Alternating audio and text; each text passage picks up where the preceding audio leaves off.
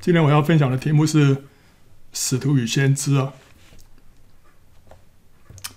首先，我们先讲我们怎么样从个人到群体啊。当这个线上聚会取代实体的聚会之后啊，很多人会想说，我们做单独做基督徒是不是也可以啊？好像没有没有去教会啊，好像还也也 OK 啊。那如果找不到好的教会啊，自己上网听听讲道啦、查经啦，是不是也可以啊？那我个人啊，我个人信主之后，曾经在一个温和的灵恩派教会聚会。那所谓温和是说什么？就是说教会呢，强调要追求圣灵充满，但不追求能力跟恩赐，而是追求主自己，要过一个啊、呃、内在奥秘的生活。那这个教会呢，不强调肢体生活，只强调与主相交，就是圣经所说啊，啊，只见耶稣不见一人啊，这就是我那个教会的那个特征啊。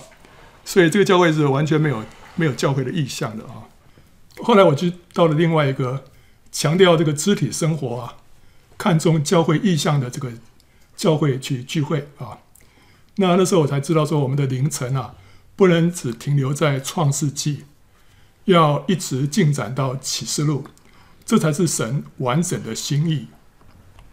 这个创世纪第二章啊，一十到十二节啊，啊这边说了，有河从伊甸流出来，滋润那园子，从那里分为四道，第一道名叫比逊，就是环绕哈菲拉全地的，在那里有金子，并且那地的金子是好的，在那里又有珍珠和红玛瑙。OK。啊，这个是在伊甸园里面的情况啊。第一创世纪第二章，那在这里头啊，我们知道圣经里面的河啊，有的时候就是象征圣灵的水流。约翰福音第七章里面有提到，就是说信主的人从他腹中要流出活水的江河来。主耶稣说，这就是信他的人要受圣灵说的。所以这个活水的江河呢，是表征这个圣灵啊。那在以西结书四十七章里面也有提到，有一条河呢。从至圣所里面流出来哈，那那个也是象征圣灵，所以在这边呢，这里有环绕哈菲拉全地的一条河叫做比逊，这也可以来象征圣灵。那当圣灵流过的地方啊，就会产生金子、珍珠跟红玛瑙。这意思属灵的含义就是说，当我们常常浸泡在圣灵的同在当中啊，就会使我们这个人渐渐改变，那会流露出主的形象。我们的生命就会产生出金子、珍珠跟红玛瑙。金子是象征神的性情，为什么？因为金子是经过火炼而纯净的，象征不朽，象征荣耀。这就表示说是神的性情。珍珠呢，是讲到十字架的经历，因为珍珠怎么形成的？就是蚌啊会分泌出汁液啊，包裹这个侵入的砂石而形成珍珠。那这就代表说。啊、当有伤害啊，有这个砂石啊，来来这个伤害到这个蚌的时候，他用什么去回应？他用他的汁液，就是用他的生命来回应。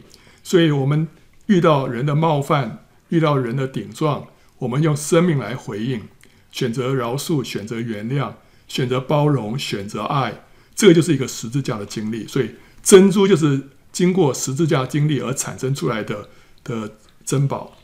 那红玛瑙呢，是讲到被变化的生命，因为它是一个矿石啊，经过高温高压之后所形成的，这就是预表我们一个是被变化的生命。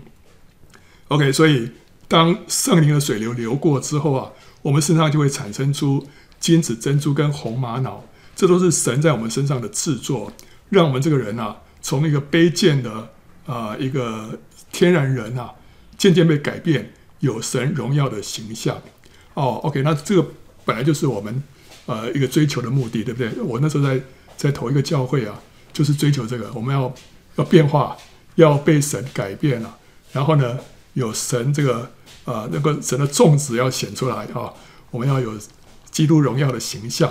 可是就停在这个地方，停在这个地方的话，就不知道怎么样往下走了，因为呃总觉得好像这个是。只是为自己，你还没有想到说，那外面许多没有得救的人怎么办啊？好像在这个在这个蓝图里面没有看到那一部分，只看到我们自己要成圣啊。所以这个创世纪啊，我们看到这个创世纪里面，金子、珍珠跟红玛瑙啊，就散布在河河床上啊。可是呢，圣经不是只停在创世纪，它一直啊到启示录。启示录里面那个金晶啊、珍珠跟宝石啊，我们看到它又出现了。然后那时候它是被联络整齐，建造成为新耶路撒冷。哦，OK，所以这些东西啊是要把它建造在一起的。这个它的根基啊是宝石，然后呢，这个它的墙啊是碧玉墙，是宝也是宝石啊。那这个新耶路撒冷这个门是珍珠门，那整座城是金晶的城，它的那个街道也是金晶啊。所以你就看到这座城，它是由宝石、珍珠还有金晶所组成的。啊，那这个就跟起初啊。呃，不一样，对不对啊？起初我们是讲的是个人成圣，可是到启示录的时候呢，是讲到一个荣耀的教会了。所以现在我们的过程啊，就是我们不仅要个人成圣，我们还要被建造成为荣耀的教会。现在关键是说，这些珍宝是怎么样被建造在一起的啊？我们看到起点，看到终点，但是中间这个过程要怎么样能够从第一步到最后这一步？圣经里面告诉我们啊，神在教会里面设立有五大职事啊，有使徒、有先知、有传福音的、有牧师和教师，为要成全圣徒，各尽其职，建立基督的身体，只等到我们众人在真道上同归于一，认识神的儿子，得以长大成人，满有基督长成的身量。所以呢，啊、呃，神在这个教会里面设立了一些职事啊。特别是有这五大职事，为了要帮助我们被建造在一起啊，让被建造在一起，让我们可以呢各尽其职。我们每一个人都会在这个身体里面找到我们个人的功用，但是我们怎么样能够找到我们的功用呢？我们能够怎么样能够找到我们的位置呢？就是有这个使徒、先知、传福音的牧师跟教师帮助我们找到我们的定位，然后呢，我们可以在这个位置上面开始发展，开始成长。然后跟旁边的肢体呢，可以联络在一起，建立在一起。好，所以这里有一个非常关键的啊，这个在化学反应里面，这叫催化剂啊。它本身啊，它没有成为这个呃这个反应物或者是生成物，它但它中中间它会加速那个反应啊。所以这个使徒、先知、传福音的牧师跟教师有点像这个催化剂，他让这个圣徒啊，从这个起初啊啊到最后被被联络在一起啊。建造成为这个荣耀的教会。那我们看到这建造这这个荣耀的教会啊，首先要有这个房角石哈。我们看到是基督，在以弗所书二章十九到二十一节这么说哈。然后这样你们不再做外人和客旅，是与圣徒同国，是神家里的人了，并且被建造在使徒和先知的根基上，有基督耶稣自己为房角石，各房靠他联络得合适。渐渐成为主的圣殿。好，我们现在要被建造啊！这里有说使徒跟先知啊的根基，对不对啊？这等一下我们会再细细的讲。但是先看到这个有一个房角石，就是耶稣基督啊，他是那个房角石，各房呢是靠着他联络得合适的。这个房角石是什么东西呢？房角石呢，就是这个在拐角的这块石头啊。它是联络两面墙的这个转角的石头，那房角石有很多块啊，每每两道墙转角就是一个房角石。那一栋房子里面有好几个房角石，对不对啊？最主要的那块房角石呢，被称为房角的头块石头啊，就是 chief cornerstone 啊。这个房角石叫做 cornerstone，那房角的头块石头呢，叫做 chief cornerstone。那这块石头呢，就是主耶稣啊。这块石头它决定了整栋房子的位置跟方向，所以他要先放下这块石头。这块石头一放下之后，这栋房子的位置还有方向就定了。之后再安放的石头呢，都以它为基准，向那块石头看齐啊。好，所以耶稣基督就是这个房角石。当我们个人的眼目啊，都在主的身上，跟他对齐的时候，就是跟他有对的关系，这时候我们才会在基督的身体啊。这个基督的身体就是宇宙性的教会当中呢，我们找到我们的位置，我们会站在一个对的地方，我们会发挥对的功能，然后呢，跟别人会有对的关系。所以我们一定要先定位啊，要要先定位，要定位好。怎么样定位好呢？就是要对齐基督。所以我们的眼目要先在他的身上、如果我们的眼目不在主的身上，而在人的身上，我们的工程就没有价值。我们可能服侍了殿，却没有服侍到神。什么叫服侍殿？什么叫服侍神？这个在以西结书四十四章里面有提到啊。这个撒都的后裔，他们是服侍到神自己。另外有一些走迷的那些地位人，他们呢，他们是服侍殿啊，神让他们有机会服侍那个殿。但是呢，那就是一些外面的施工。但是真正宝贵的施工呢，是服侍到神的自己哦。好，那我们可能呢，在外面忙很多教会的事务，但是呢，我们跟主之间没有那个亲密的关系。那所以我们只是在事务上忙，这叫做服侍殿。但是呢，我们需要跟主有一个亲密的关系，我们要要满足他的需要，我们要听他的声音，这就是服侍到主的自己了。好，好，那我们如果眼目没有在主的身上，而在人的身上，哦，你叫我做什么，我做什么，然后，呃，他大家怎么说，我们我就怎么做。但是我没有跟主之间有一个直接的关系的话，这就是我们在服侍外面的殿，没有服侍到神。或者说，在雅歌一章六节里面说，我们是服侍外面的这个。葡萄园，我们在外面的葡萄园当中做工，可是我们心里面的葡萄园呢，却是荒芜。我们没有看守好自己心里面的那个葡萄园，我们心里面那个葡萄园就是跟主之间的那个关系啊。好，所以我们要建造，我们被要被建造成为一个荣耀的教会。第一个，我们要跟这个房角石跟基督要对齐。如果我们的眼目不在主这个房角石的上面，我们的工程可能就盖错了位置。盖错了方向，盖到最后呢，必须要整个拆毁重建，这就是草木合接的工程，经不起火的试验。今天我在这边忙，在这边做啊，这边服侍，但是你要你要反省，你要问自己，这些是不是主要你做的，还是你自己热心在做的，还是人呃吩咐你做，但是并不是神要你做的。所以如果说你没有搞清楚的话，忙了半天就是盖错了位置，盖错方向。到最后呢，要拆毁重建。主耶稣说：“凡栽种的物，若不是我天父栽种的，必要拔出来。”所以，我们我们所做的一切啊，真的是要对准主啊，要要跟主产生关系啊，不然的话，都要被拔出来的。那圣经里面另外一个地方啊，讲到说，你跟这个房角石联络整齐，他他用连于元首基督来讲啊，这是以弗所书第第四章。里面所说的，他说：“唯用爱心说诚实话，凡事长进，连于元首基督，全身都靠他联络得合适。”这跟刚才那个地方讲的类似啊，就是都是靠他联络得合适啊。然后呢，百节各按各职，照着个体的功用彼此相助，便叫身体渐渐增长，在爱中建立自己。这也是讲到说我们在基督的身体当中怎么样成长。第一个要务就是要。连于元首基督啊，每一个肢体要发挥功能啊，正常成长，它的先决条件就是要连于元首。你要有大脑透过神经来控制全身，不然肢体就会瘫痪。所以你一定要跟大脑相连的哦，这样的话，你你的肢体才会才会正常的运作啊。这也就是主所说的枝子要连在葡萄树上的意义。主耶稣说：“你们要藏在我里面，我也藏在你们里面。枝子若不藏在葡萄树上，自己就不能结果子。你们若不藏在我里面，也是这样。所以我们要跟枝子，我们的枝子啊，要跟葡萄树相连。我们这些肢体啊，要跟元首相连。我们这每一道墙啊，每一个石头啊，都要对准那个房角石，要对准那个房角的头块石头。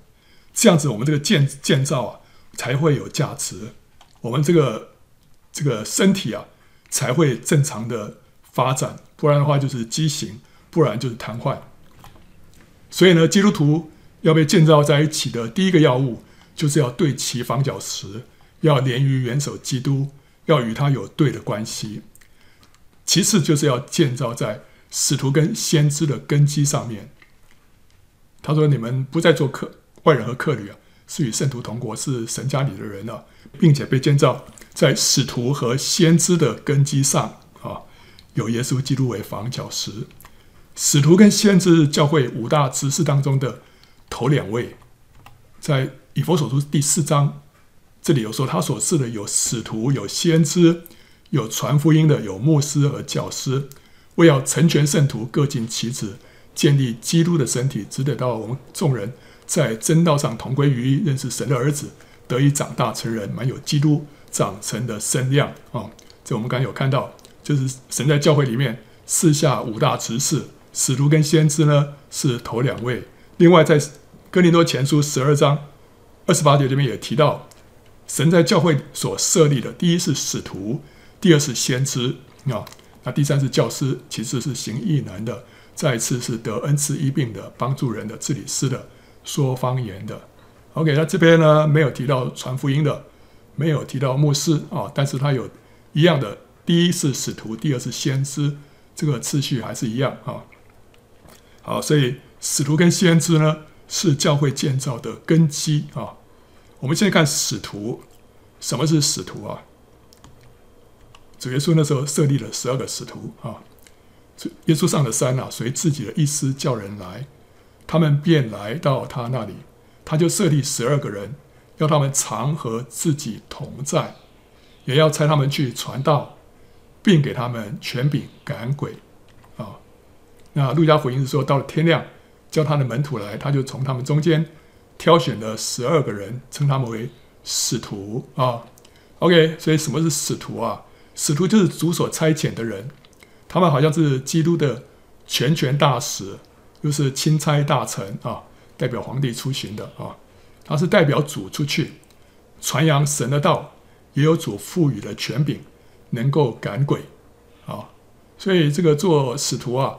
这个在马可福音里面有提到三个条件：第一个要常与主同在啊；第二个呢，他们要出去被派出去传道，然后呢，接着给他们权柄赶鬼啊。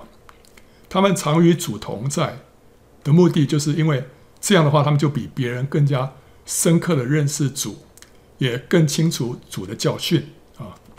那当主主耶稣升天之后啊，他们这十二个人呢，就成为主的正统代理人啊！许多 许多人跟随耶稣啊，呃，他们听过主耶稣讲道，对不对啊？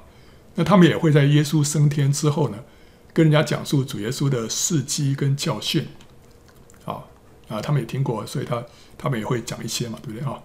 那但是个人传讲的内容呢，有时候会有会有差错啊，那有时候甚至于会有误解，甚至于扭曲。夸大、篡改都会有啊。那为了防范这些错谬呢，主就必须要设立使徒，使人知道关乎基督与福音啊，要以使徒所说的为准。凡是和使徒所教导的不相合的，就不可接受啊。好像今天你这个那个授权，它是这个正统的，经过授权的啊，所以这个这个是可靠的啊。那没有经过授权的。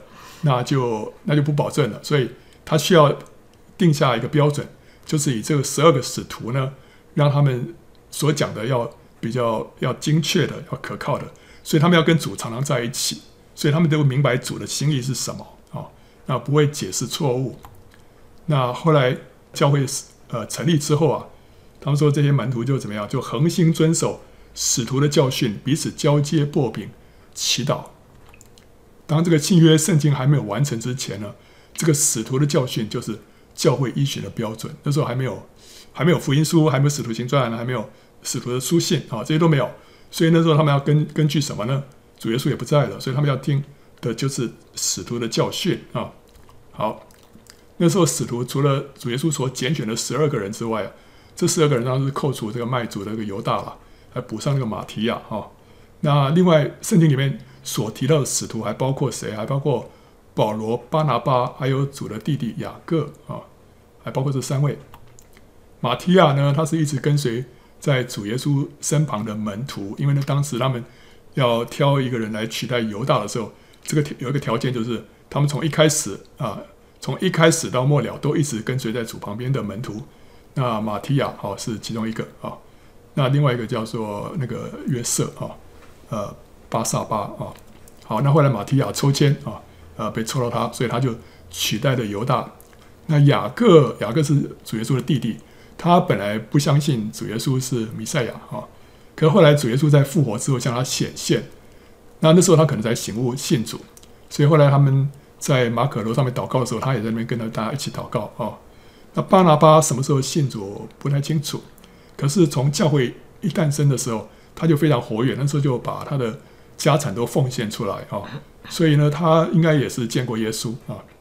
保罗是在异象里面才遇见主的，那时候他才悔改得救。但是不管怎么样，基本上使徒呢都是要见过主的啊。所以这个保罗他是怎么说呢？他说：“我不是自由的吗？我不是使徒吗？我不是见过我们的主耶稣吗？所以你要成为使徒啊，一定要见过主耶稣的。所以他说他他见过主耶稣了啊。所以你们不是我在主里面所做之功吗？假若在别人我不是使徒，在你们我总是使徒。”因为你们在主里正是我做使徒的印证。讲这段话的目的是要，呃，证明他是使徒，所以是使徒的一个条件就是要见过耶稣啊。不过呢，在众使徒当中呢，保罗接触耶稣的时间是最短的，而且他只是在异象当中见到的啊，不是不是那时候主耶稣在世的时候见的。所以他说他呢，像是一个未到产期而生的人一样。一般人怀胎要十个月，对不对？哈，他根本是还还没有到到这个该生的时候，他就生下来，所以他的时间最短啊。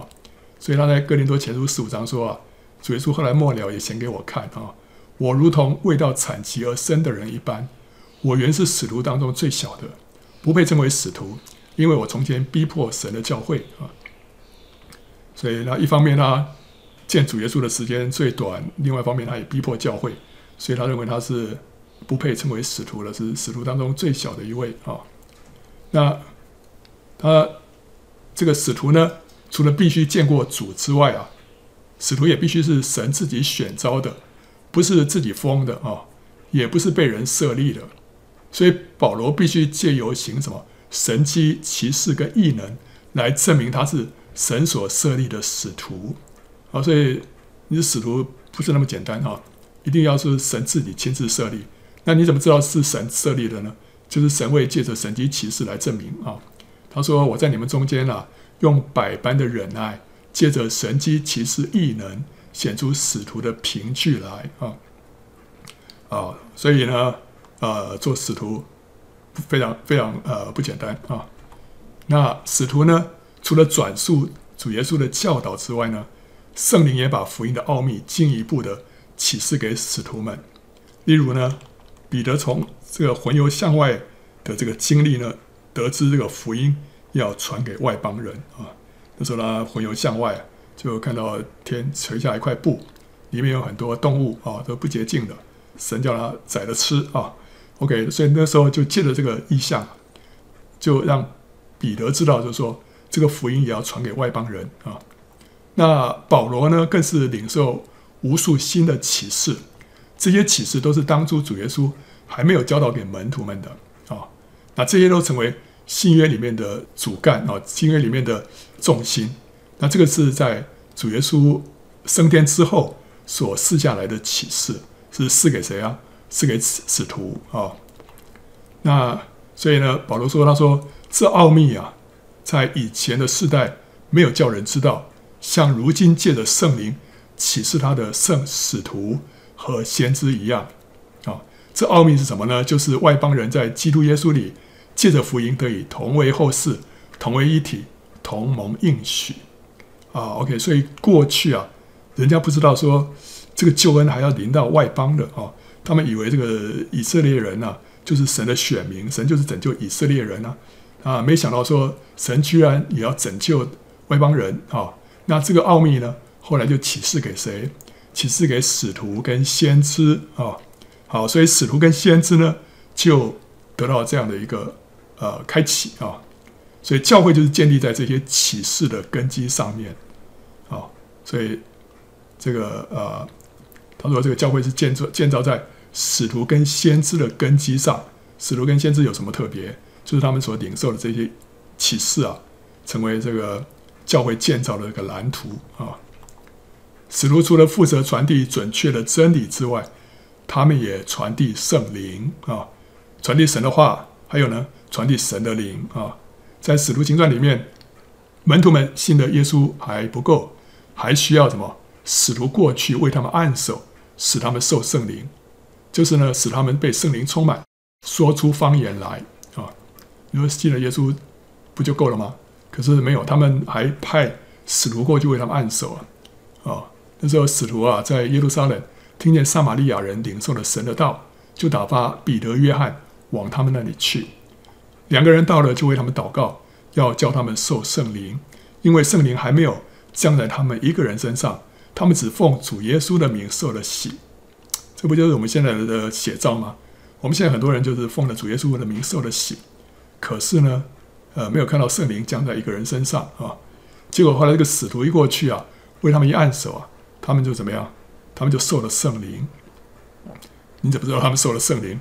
他们就是一定是就有一些呃迹象显现出来。最普遍的迹象就是说出方言来哈，就开始说方言。所以他们就知道哦，啊，他领受领受圣灵了，啊，好，那 OK，那这里头呢，就是说啊，使徒他们不仅要传递这个真理，他们呢也传递圣灵，他们借着他们按手，圣灵就降下来啊。那另外保罗也是一样，保罗经过啊一个上边一带地方啊，就会来到以弗所，在那里遇见几个门徒，问他们说：“你们信的时候受了圣灵没有？”他们回答说：“没有。”也未曾听见有圣灵赐下来啊，跟刚才前面那个也很像，对不对啊？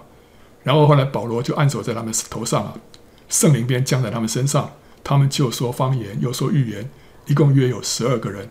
哇，这一一按手，十二个人都说方言，都说预言啊。这个你说十二个人好像也不多，但是也不简单。今天你要按手叫一个人受圣灵，就已经很辛苦了。十二个人一下全都说，全都被圣灵充满啊！这个，所以使徒就是有有这样的一个权柄，还有这样的恩膏啊！他一按手，他们就被圣灵充满。好，那使徒呢？他不可能为所有的信徒按手啊，对不对？哦，总共就这几个。他的，但是后来福音传扬开来，这个信徒成千上万了，不可能每一个都让使徒按手啊！好，所以呢，被使徒按手过的人呢，就继续为其他的信徒按手。来传递圣灵啊，那这个在教会历史上呢，就发展出一个观念，叫什么？叫做使徒统序啊，apostolic succession 啊，这是什么意思啊？这个意思就是说，教会的这个圣职呢，必须由使徒代代传承下来，这个教会才是正统的大公教会啊。如果你没有这个，就好像你这个 Seven Eleven，你没有没有经过正式的这个授权的话，你不能挂这个招牌的啊。那你一定要这个，一定要有这个这个证书。那他们这个教会怎么样是正统呢？就是必须有这个使徒啊，按手按手之后，他再传给下一个，下一个再传给下一个。你要有这个血统证明的啊，这个才是正统的大公教会啊。这叫使徒统序啊。那有些教会被认为是异端，是因为他们不能追溯到使徒的源头，是人自封为主教的啊。那这个就是对啊，这个一个人突然。突发奇想，他自己这个开始传福音，然后呢，自己又想出一些一些这个啊呃这个教条啊，一些教义。那这个的话跟使徒没有关系，就很容易发展成为异端啊。所以呢，啊、他们就认定一定要追溯到使徒的源头，这个信仰才是正统的。那罗马教会就抓住这一点，然后说使徒统序啊，他们声称说他们是原是彼得了啊，所以他们拥有最高的权柄。因为主耶稣说他要把教会建造在这个磐石上，罗马教会就主张说这个磐石就是彼得啊，啊，就彼得啊，所以呃，这样说起来，他们是从彼得呃这个传下来的，所以他们的权柄最高啊。好，这个使徒统序是为了防范异端而有的主张了，并不是绝对的真理。一个教会的圣职人员可以追溯到使徒的按手，这不保证说他的信仰就没有差错。可另外一个教会的圣职人员呢，虽然不能追溯到使徒的按手，可是他的信仰却可能十分的纯净，更接近福音的原始精神，对不对？特别是当这个时代越来越呃越后面的时候，这个你这个死路按手按手，这个这个到最后这个这个偏差可能会越来越大啊，有的人根本跟起初的不一样了。但是另外有一些人呢，他们就回归圣经，然后呢，他们明白这个福音的原始精的精神、原始的这个这个含义。那那时候他们所所所这个建造的教会呢，反而更合乎神的心意。这就不在乎是不是使徒传承下来的。好，所以这个这个使徒统训刚开始有它的作用，到了后来呢，就渐渐没有那个必要了。圣经时代呢，啊，并不是每一个地地方教会都有使徒的啊，当然这也是不可能的事情了，因为地方教会那么多，使徒才那几位，对不对啊？所以不可能每个地方教会都有使徒。那地方教会有他的领导人是什么？是监督或者叫长老啊。所以保罗建立教会之后，就在每个教会要设立监督或者长老，这是成为每一个地方教会的领领导人啊。那使徒呢，是被打发出去。建立和坚固众教会的，所以他是在众教会当中巡回服侍众教会的啊。当使徒约翰老迈的时候，他那时候就定居在以弗所，那个时候他就自称是什么？他自称是长老，因为他是那个地方教会的领导人。在约翰二书跟约翰三书都有提到说，做长老的啊，问候谁谁谁。他怎么不说做使徒的呢？因为那时候他他就是停留在这个教会了。在那个教会里面养老了，对不对啊？所以他没有到处跑了。那他那个教会里面做做负责人，所以他是自称是长老啊啊。然后当新约圣经完成之后了，使徒的任务好像就结束了，对不对？然后他他负责传递这个准确的真理，还有呢，也按手让这个这个按人按手让人被圣灵充满。然后后来人接续他了，所以这个使徒好像就不再需要了。所以在以后的教会的历史当中呢，就很少人在使用使徒这样的这个称号啊。可是今天在这个属灵恩赐运作比较完整的侍奉团队当中呢，往往我们也会看见，呃，也出现使徒跟先知的这个称谓还有职分啊。在这个侍奉团队当中呢，使徒就是这个团队的领袖，先知呢是服在使徒的权柄之下，那他们从神领受。建造教会的意向跟蓝图，然后就率领其他的执事跟圣徒一同来建造教会。所以这是今天这个使徒的概念啊，跟当初的是有点不太一样。当初一定要见过主了啊，现在是没办法。但是呢，他有有类似的一些任务，但是又不完全一样啊。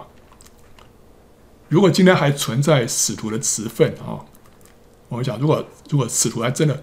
真的是有啊，OK，那使徒应该要满足一些条件啊，哪些条件应该是要满足的？第一个，他是超越地方教会，他是建立和服侍众教会的，对不对啊？他不是，他不是就在一个地方牧会，那个牧会的不是使徒啊，那是监督跟长老。这个使徒应该是超越地方教会啊，他是服侍众教会的。第二个，他会得到启示跟蓝图，他成为一个服侍团队的领袖。这个服侍团队就是那个五大执事了，对不对啊？这个使徒、先知、传福音的牧师、教师，那在这个团队里面需要有个头，对不对？这个头就是使徒。那这个使徒一定要得到启示的啊，所以他知道神的启示，知道神给教会的蓝图。第三个，这个使徒呢，他也拥有先知、传福音的牧师跟教师的职分。你看，像那个保罗跟巴拿巴，他们当初是从先知跟教师升格为使徒的，啊，他们本来是先知跟教师的，后来出去被被派出去传道之后，他们才变成使徒，所以他们本来有先知跟教师的这个职分的。那彼得呢，他也有传福音的职分，他一传到三千个人悔改，一传到五千个人悔改，对不对？这这很显然，他有这个主说主说嘛。他是得人如鱼的，所以他绝对是有传福音的职分，可他又是使徒，所以可见啊，使徒是什么？使徒是十项全能的。这些后面这些啊，这个保罗也是啊，他也是传福音的，对不对？他也是牧师，他也是教师，他也是先知，所以使徒是十项全能的。今天如果使徒呃还存在的话，他应该他也是先知，他也会发预言啊，他也能够布道，他是传福音的。他同时也会啊、也是牧师跟教师，他能够教导，他能够牧养群呃群众，所以这个使徒应该是十项全能啊，哇，不太简单，对不对啊？然后同时，保罗他是要借着神迹奇事跟异能、啊，显出使徒的凭据来，证明他是神所设立的。那今天如果有使徒的话，应该也是神亲自设立的，对不对？不是人啊、设立的，不是人指派的。所以他怎么样证明说他是神设立的，也是要借着神迹奇事跟异能哦，对不对？哇，这这更难，对不对？最后他为人按手，就能够使人被圣灵充满，这是初代教会使徒的使徒的功能嘛，对不对？他一按手，人就被圣灵充满。今天也是有一些神的仆人为人按手，呃，人就被圣灵充满。所以呢，这个使徒如果要具备这个条件，应该是应该是基本的，对不对啊？所以呢，今天如果我为人按手，人没有被圣灵充满，我也不用太自卑啊，因为我不是使徒。所以呢，啊，这个是这个使徒绝对有这样的一个恩膏啊，有这样的一个恩膏。好，就是说，如果今天还存在使徒的职分的话，应该要有这些具备这些条件。那这样看下来呢，我们发现啊，成为使徒啊，似乎是非常非常不容易，对不对啊？很难啊。但是呢，好消息是。我们都可以成为小的使徒啊，就好像是基督徒是小基督一样啊。那我们都可以成为小的使徒，为什么？因为我们都可以怎么样？第一个，我们也都可以奉差遣，成为基督的大使，来散发基督的形象。使徒就是奉差遣的基督的大使嘛，对不对？所以，我们也是，我们也是被被差遣，散发出基督的形象，去彰显啊基督的荣耀的。第二个。我们也是可以常与主同在的，像那个使徒，使徒要常与主同在，对不对？我们也是要常与主同在啊！我们要住在幔内，然后就出到营外，对不对？好，所以这一点是我们一定要，不管是是是谁，我们都应该要常与主同在的。我们明白主的心意，才能够真正的做主的工。然后我们也可以以主的权柄啊，为病人祷告，来赶逐污鬼，对不对？所以神把这个权柄给使徒，今天也把这个权柄给我们啊。然后呢，我们也一样跟使徒，呃，都可以得到启示的。我们可以得到启示，明白神的心意，来建造教会。也许我们所得到的蓝图不是那么大，但是呢，我们也是可以得到启示的。那哦，最后一点哈，使徒是被列在幕后，好像定死罪的囚犯，成了一台戏给世人和天使观看。这是保罗说的。保罗说：“你们想做使徒吗？做使徒就是要做最小的，你就是要成为世界的渣滓啊，是世界所不配有的人啊，像定死罪的囚犯啊，啊，那些那些囚犯啊，就被带到竞技场里面了啊，就是跟那个狮子搏斗啊，好像成了一台戏啊，给世人观看啊。他们这个使徒不仅是给世人观看，也给天使观看啊。这就是降到最卑。”主耶稣说：“你们当中啊，谁为大，谁就要做你们的用人。”所以，我们我们想说：“哦，我好想做使徒哦。”你如果想做使徒，就是说你要做最小的，你要成为像死定死罪的囚犯，你要被明明的列在幕后，你要成为世界的沙子啊！这个就是让你能够成为最大啊！所以，我们要有有这样的。这样的心啊，主要我没办法做最大，但是我我可以做最小，啊，在这一点上面，我可以效法使徒啊，效法使徒。OK，那这一点让我们能够效法使徒，我们就就及格了，就及格了。至少我们的我们的心，我们的生命有使徒的生命，有使徒的心，对不对啊？啊，接着我们看先知啊。教会是被建造在使徒和先知的根基上啊。那这个先知，有人说哦，会不会是指旧约的先知啊？使徒是讲新约哦，先知讲旧约，而不是这个使徒跟先知啊啊、这个先知跟使徒都是讲新约的。这个先先知是新约的先知。那你说，哎，你怎么知道这个新约的呢？搞不好是旧约的啊、因为在这个说要建造在使徒跟新。先知的根基，就是在在以弗所书第四章。那在以弗所书第三章里面呢，有提到说，这个奥秘啊，现在是借着圣灵启示给神的什么圣使徒和先知。哦，所以这个这个先知是新约的先知，还是旧约的呢？是现今的，因为如今显给他的先知，这个奥秘过去从来没有人知道，所以不是旧约的先知，是新约的先知。神把这个奥秘啊显明给新约的使徒还有先知，让他们知道。那教会就建立在这个使徒和先知的根基上，所以这个先先知呢，是指新约的先知。那时候啊，安提阿教会开始把福音传给外邦人的时候，安提阿教会还没有使徒，那时候只有先知啊。那那他们为什么会把福音传给外邦人呢？他们怎么敢这样呃 这样做呢？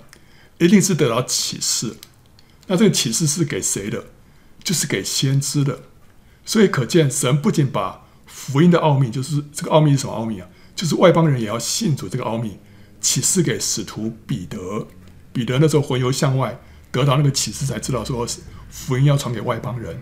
在这同时，神也把这个启示啊，临到在安提阿教会的先知，所以安提阿的教会就会根据这个启示来建造教会。所以使徒跟先知都领受神的启示啊啊，所以教会就是建造在这个使徒和先知所获得这个启示的根基上面。所以，当保主耶稣对彼得说：“啊，我还告诉你，你是彼得，我要把我的教会建造在这磐石上，阴间的权柄不能胜过他。”这个磐石是什么？这个磐石不是彼得，而是彼得所得到的启示。彼得得到什么启示啊？耶稣是基督，是永生神的儿子啊！所以那时候他就说：“哦，你是基督，是永生神的儿子。”那主耶稣说：“西门巴约拿，你是有福的，因为这不是。”属血气的指示你了，乃是我天父指示的。所以他得到这样一个启示之后，主就说啊，我要把我的教会建造在这个磐石上。这个磐石就是个启示啊。所以教会就是一般得着启示、认识耶稣是基督的人所组成的。他们得到彼得所得到的这个启示，就成为教会。所以教会是建造在这个启示的。根基上面的，那教会的发展和建造也是根据神所启示给使徒和先知的蓝图。新约的先知呢，通常拥有说预言、知识的言语、智慧的言语、分辨诸灵的恩赐啊。那他们会常常领受从神来的启示，指出神对教会和个人的心意。所以呢，即使新约圣经已经完成了。先知的角色和功能仍然是教会所需要的。今天教会还是需要先知，虽然圣经新约圣经已经完成了，但是教会还是需要知道怎么样往前。信徒也要知道说，神在我个人身上有什么样的心意，我怎么样往前去。那先知呢，可以从那边呃领受神的呃指示，领受神的启示，让教会。让个人知道怎么样啊，在灵里面往前。每一个基督徒都有圣灵的内住，我们都能够经历圣灵的感动跟引导，对不对啊？甚至于有的人他们可以听见圣灵在他里面的声音，所以他说：“哦，呃，神对我说什么，主对我说什么。”这个人不一定是先知，但是他可以有这样的经历，他听到神在里面用那个啊，就是他他自己所能够明白的。这个话一突然一个意念进来，神跟他说话哦，啊，不过呢，先知又不太一样，先知好像是一个精密度更高、搜索范围更大的一个雷达，他能够听见神更维系、更具体的声音，更明白神在许多事情上面的旨意。所以有时候先知一发出一个讯息出来，你就发现哇，好好 detail，好好详细哦。有时候我们自己说领受神的一些感动啊、还没有这么详细，有时候就是呃一个意念或怎么样。但是先知可以讲得很细啊，讲得很细，而且范围可以很广啊。所以当一个教会一旦他拥有一个先知的时候，就像一个团队里面有了一个清楚的眼目，更知道怎么样在主的旨意当中往前去。我之所以会有这种感觉，就是就我们当中也有也有这个先知哈、所以呢，我就发现哦，啊，有个先知真的是真的是很很，不要说很方便还是怎么样，真的是力上加力啊啊，就像是大卫那个时候，大卫那个时候啊，有一个祭司叫亚比亚他，亚比亚他他他那时候他是在在挪伯的那些祭司当中啊。那个挪伯的这些祭司啊，后来都被扫罗给屠杀了。就有一个人就幸存，他就逃到大卫去啊，逃到大卫那边去要投奔他。结果呢，他去的时候，他带着一个什么？带着一个以弗德啊，带着一个以弗德。什么叫以弗德？这个是祭司的外袍、外袍、内袍啊。还有以弗，以弗德就是这条这件好像是围裙啊。这个围裙叫以弗德。那这个上头有一个胸牌啊。啊，以弗德上面有个胸牌，他就把这个带去了啊。这个胸牌里面呢，有一个夹层啊，这个夹层里面有什么东西呢？有两块石头，一个叫乌灵，一个叫土明啊，一个黑色，一个白色。那这个是干什么用的？就是抽签啊，好像是他们求问神的旨意的时候，这个祭司啊，呃，伸到这个夹层里面，这个口袋里面摸一个啊，一个是一个是 yes，一个是 no 啊。好，这个等于一摸，OK，就知道说神在这件事情上头的心意是什么。好，那这个这个对于大卫来说，这非常非常重要，因为以前大卫到处逃命啊，他也不知道神的旨意怎么样啊啊。那现在呢，哇，有一个祭司来了，他带着这个以弗得，所以大卫就可以怎么样，请亚比亚他透过乌灵跟土明来求问神了。所以之后啊，大卫是不是要救援这个基伊拉？还有那个基伊拉的人是不是会出卖大卫？大卫都能够明白神的指示，做出对的行动。哦，所以那时候扫罗等于失去了一个眼目，因为扫罗把那些祭司都杀光了，然后这个以弗得呢就被带走了，所以扫罗就没办法求问神了。但是大卫呢可以求问神，所以这个是这两个这个优势跟劣势马上就就整个颠倒过来了啊、哦！所以这非常。非常关键的一一个一件事情啊，好，所以一个教会里面如果有先知啊，可以更多明白神的心意的话，那这个教会在建造上面就就力上加力啊。那我们看到新约的先知啊，包括哪些人？一个叫亚加布啊，他曾经预言天下会有大饥荒，也预言保罗会在耶路撒冷被犹太人捆绑，交给外邦人。那被派啊，将耶路撒冷大会的决议交给安提阿教会的两个人，犹大跟希拉呢，也都是先知。那另外在安提阿教会当中，也有几位先知和教师，包括巴拿巴跟扫罗。后来巴拿巴跟扫罗被圣灵差派出去传道的时候，他们就升格为使徒啊。好，所以这些都是新约里面的先知。那先知最主要的恩赐。就是什么？就说预言了啊！保罗说是这是最大的恩赐，可以造就教会。他希望人呢追求这样的恩赐。他说：“你要你们要切切的求那更大的恩赐。我现现今把最妙的道指示你们。这个道是什么？这个道就是爱啊！就说你一定要有爱，你你那个其他这些恩赐才有价值。如果没有爱的话，这一切的恩赐都失去价值。”所以他说：“你们要追求爱，然后呢，也要切慕属灵的恩赐，其中更要羡慕的是说预言。所以说预言是所有属灵恩赐里面最重要的啊。但是在在爱里面追求了啊，要在爱里面运用这个恩赐。他说说预言的是什么？是对人说，要造就、安慰、劝勉人；说方言的是造就自己；说预言的乃是造就教会。”那这个说预言是一种超自然的恩赐，不是一般的讲道啊！你不要说，呃，不要说，呃，呃，我这个在在教会讲道哈，我这个时候是在在说预言啊，因为有人把说预言就翻成申言啊，申言，那申言，申言就是是是把主说出来了啊，但是实际上它又不完全是，它不完全，它不是讲道，它是一个超自然的，它是超自然的一个恩赐，它。不是一般的讲道，多半呢也不是在预言未来，而是直接代表主发言，讲出主的心意。所以他们会常常会怎么样？主如此说来开头，这个主如此说啊，主说什么什么，就像旧约里面说耶和华如此说啊。那在新约里面，这个先知呢，他们会说主如此说，意思就是说他所讲的下面这段话是神讲给他，然后他再重新再讲出来的，啊，不是他自己里面想出来的，啊，也不是啊，就是说不是出于人，是直接出于神的，这是一种超自然的恩赐啊。那在末后的日子呢，神要把圣灵浇灌凡有血气的，啊，他说你们的儿女要说预言，你们的老年人要做异梦，少年人要见异象，啊，所以呢，哎，很多人会说预言哦，啊，所以将会有更多人得到说预言的恩赐，或者甚至于进一步会成为先知。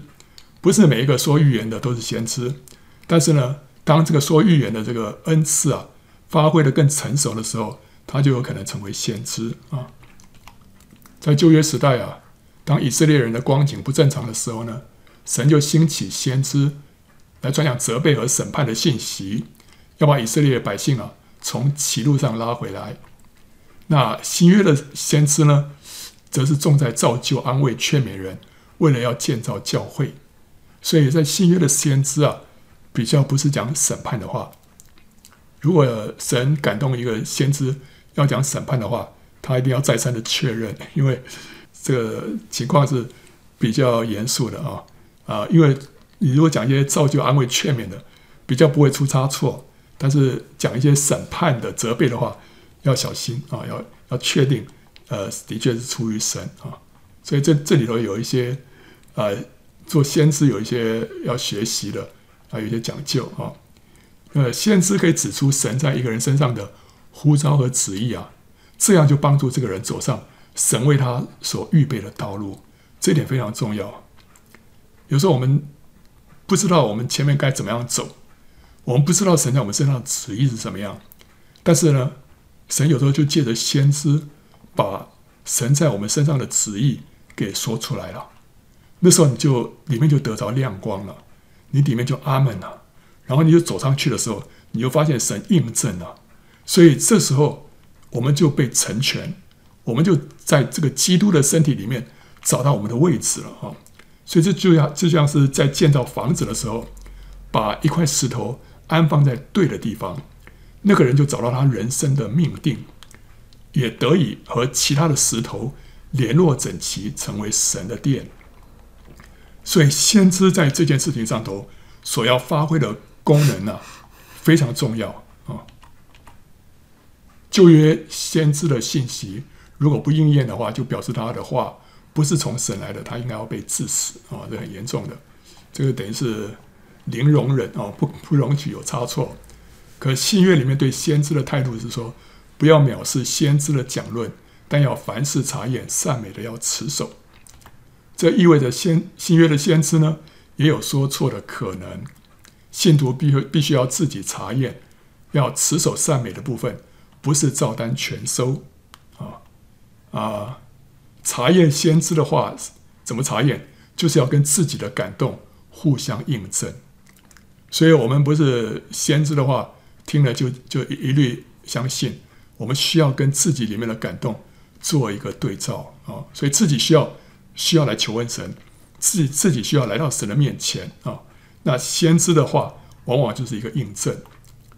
旧约的时代有先知门徒啊，新约时代的信徒呢，得到说预言的恩赐，也是需要操练的，不是一开始就完美的。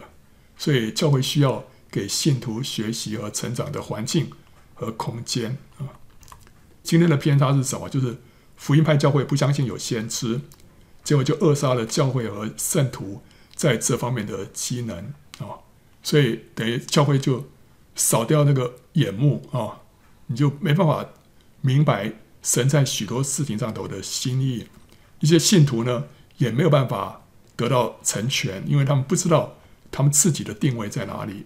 如果有先知的话，可以帮他帮助他们找到自己的定位。可是灵恩派教会呢，有些人就到处追逐先知，好像在追星一样，希望先知对自己发预言。可是却忽略了学习自己听神的声音的这个必要性啊，所以这个先知对他发预言，然后明年先知又发预言，后年先知又在发预言，你会发现有一些人呢、这个这个追着这个先知跑，到最后呢，好像灵性也没有什么太大的长进啊。为什么呢？因为他忽略了自己要要努力的那部分，自己需要跟神的关系啊，要能够往前。那另外有一些人呢，他们渴慕成为先知，哇，你看先知好厉害哦啊，所以他们非常羡慕。就像那个那个行邪术的西门啊，看到哇，一有使徒一按手啊，人就受圣灵，所以他就就很想也要有这份能力啊。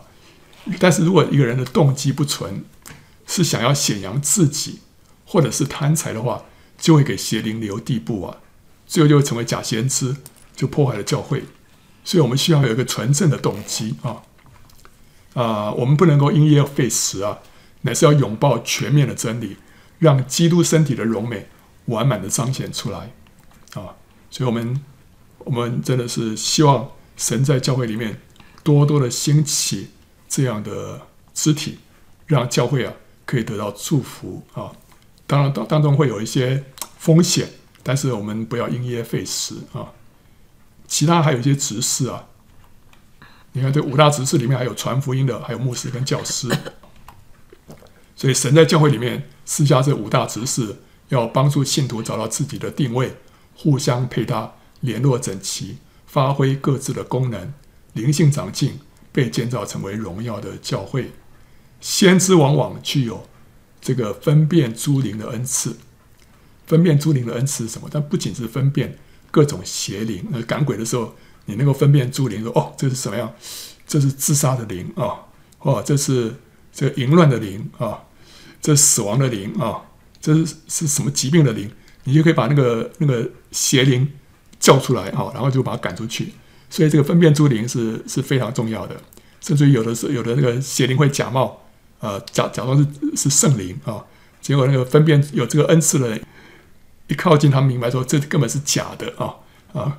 我们呃没有这个分辨力的，还以为是圣灵啊，但是这个有分辨力的，一一碰就知道是假的啊，所以这叫分辨诸灵的恩赐。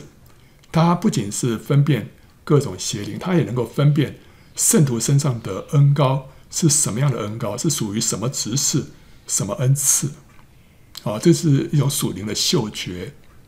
有一次，那个 joy 去参加一个特会，啊，碰到一个先知，然后呢，那个 Joey 就让他为 Joey 祷告，祷告一下，那个先知就跟他说：“你回去叫你先生一起来啊，叫他一起来。”然后第二天我就去了，去了之后，那个先知看到我还没跟还没跟我说话，他就说：“哦，这个人身上很明显的是那个教师的恩膏啊。”是那教师的恩膏，就是非非常明显，所以那时候他一开始就就把我里面的这个什么那个那个大概是什么职事、什么恩赐都讲出来了。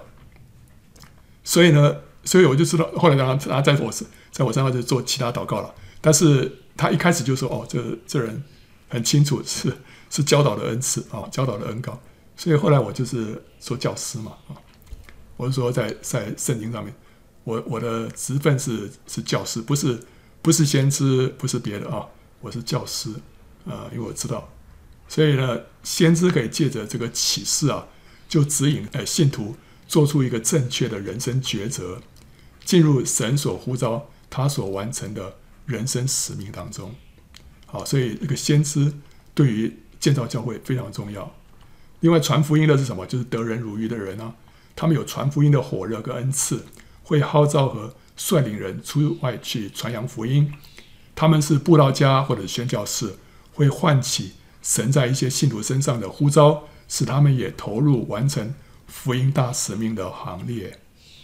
我们最近啊、介绍大家认识了那位 Nancy 姊妹，对不对哈？那个尼西米运动啊，你就会可以很清楚的知道说，他是一个传福音的人，他是一个宣教士。那问题是说。他不仅是一个宣教士，他也把人对宣教的这个火热啊给点燃起来。所以这就是五大十事里面这个传福音的。他们不仅是自己传福音，他们把人里面传福音的那个热忱啊给点燃起来。所以今天我为什么要讲这个使徒与先知？其实我就发最近就是碰到这个 Nancy 姊妹了，另外碰到我们那个当中呃先知啊，啊对不对啊？然后呢，我就觉得哇，我突然就看到基督身体里面的这个丰富啊。当你们当你这个教会里面有这些执事的时候啊，整个教会都都丰富了，每一个肢体啊，他们就找到他们的定位了，对不对？这个 Nancy 一来传传递负担，结果我们当中有好几位就要去。跟着他要出去宣教了，他们找到他们自己的定位了哦。然后呢，这个啊、这个先知为他为一些人祷告，就看到说哦，神要你去哪里？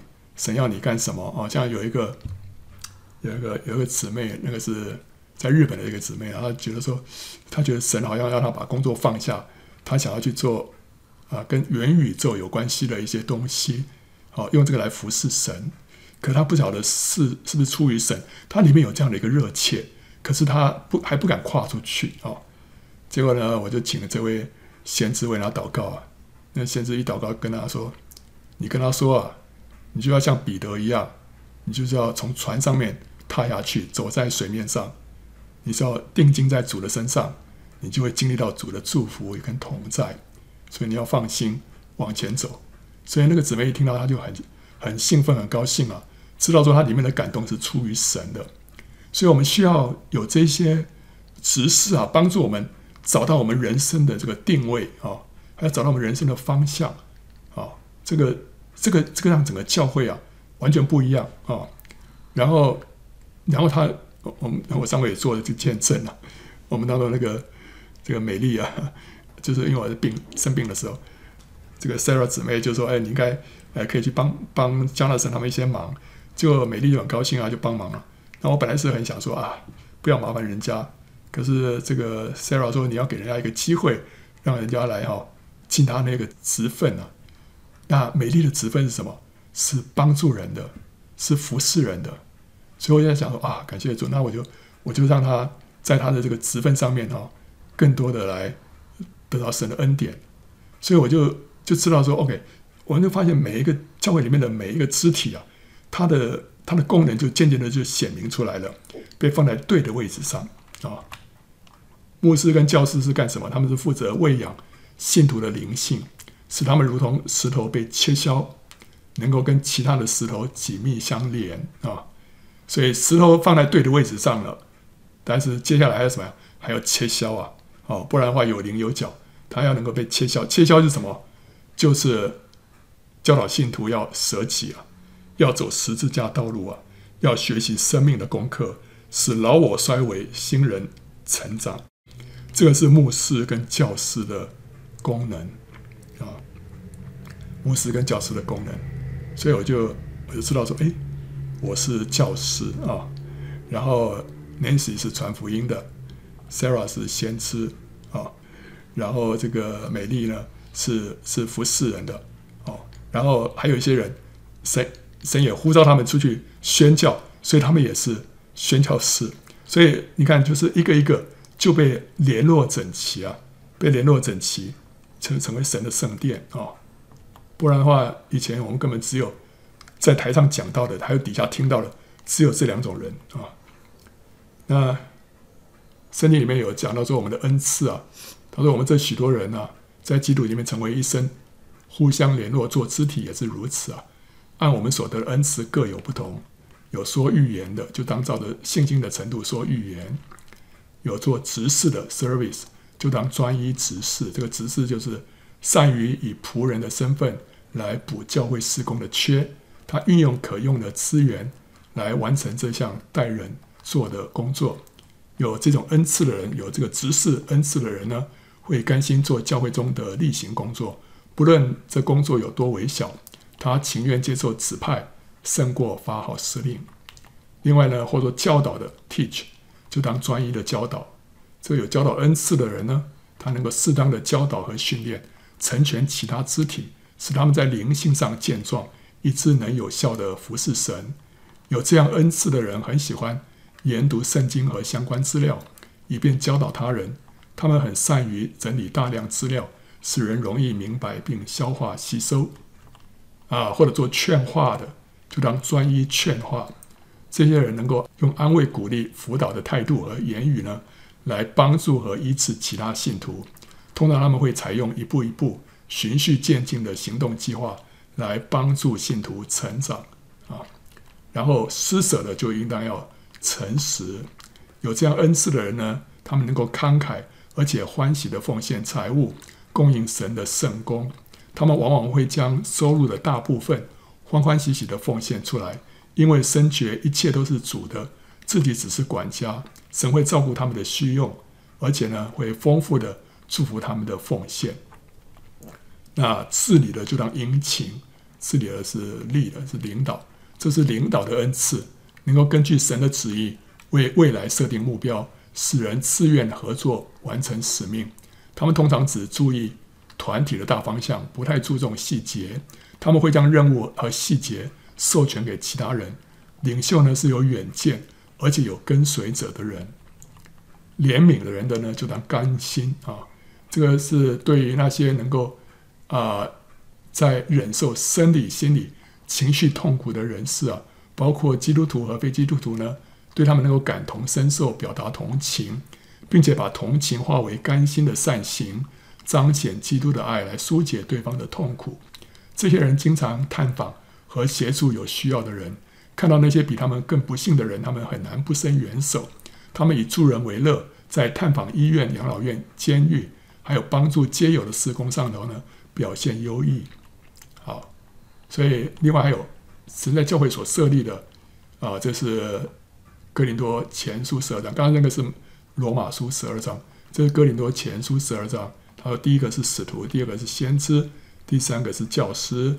第四个是呃行异能的，行异能就是说在特殊的情况之下，因着圣灵的感动和高抹，借由说话或者行动，使自然律暂停或者逆转，而发生神迹，例如变水为酒，五饼鳄鱼啊，而走在海面上，使埃鲁的女儿，还有拿因城的寡妇之子，还有拉萨路复活，都是这个呃行异能。保罗让那个以利马瞎眼，也是。还有今天有一些啊、这个布道家他们会为人按手啊，让人长出金牙啊，就是那个蛀牙的地方啊，本来一个洞啊，它会哎自己长出那个呃金子啊。还有呢，这个骨头啊，呃，突然长出这个人工的那个这个骨头啊，人工关节什么等等啊，这都是一种创造性的神迹啊，这是行异能。还有呢，就是行得呃得恩赐医病的，然后帮助人的啊。这是教会里面的慈善关怀部门啊，然后治理事的，这是教会里面那个行政事务部门啊，这些都是一些有啊这方面恩赐的啊。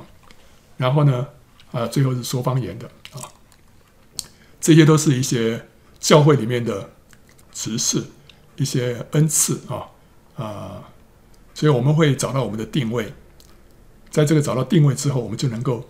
建造成为一个荣耀的教会。结论呢、啊？第一个，我们不能单独做基督徒啊。神的心意是要我们被建造在一起，成为荣耀的教会。然后，神在教会设立五大职事，要使信徒能够被成全，各尽其职，建立基督的身体。然后呢，我们第一的要务啊，第一要务是要连于元首基督，我们才能够站在对的地方。发挥对的功能，与别人有对的关系。然后教会是建立在使徒和先知的根基上，就是建立在他们所领受的启示之上。使徒负责传递准确的真理，也传递圣灵。我们都可以成为小的使徒，成为基督的大使啊。然后先知常常领受启示，指出神对教会和个人的心意。当教会拥有先知的时候，就像一个团队有了清楚的眼目。更知道如何在主的旨意当中往前去。说预言是最大的恩赐，可以造就教会。